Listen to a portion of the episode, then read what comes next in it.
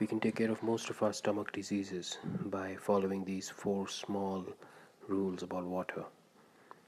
Water should not be had alongside or after food. Drink after an hour if you have to. Don't drink cold water or any kind of cold drink ever. Don't just no cold water. Don't gulp water. Sit down and take small sips and have water first thing in the morning.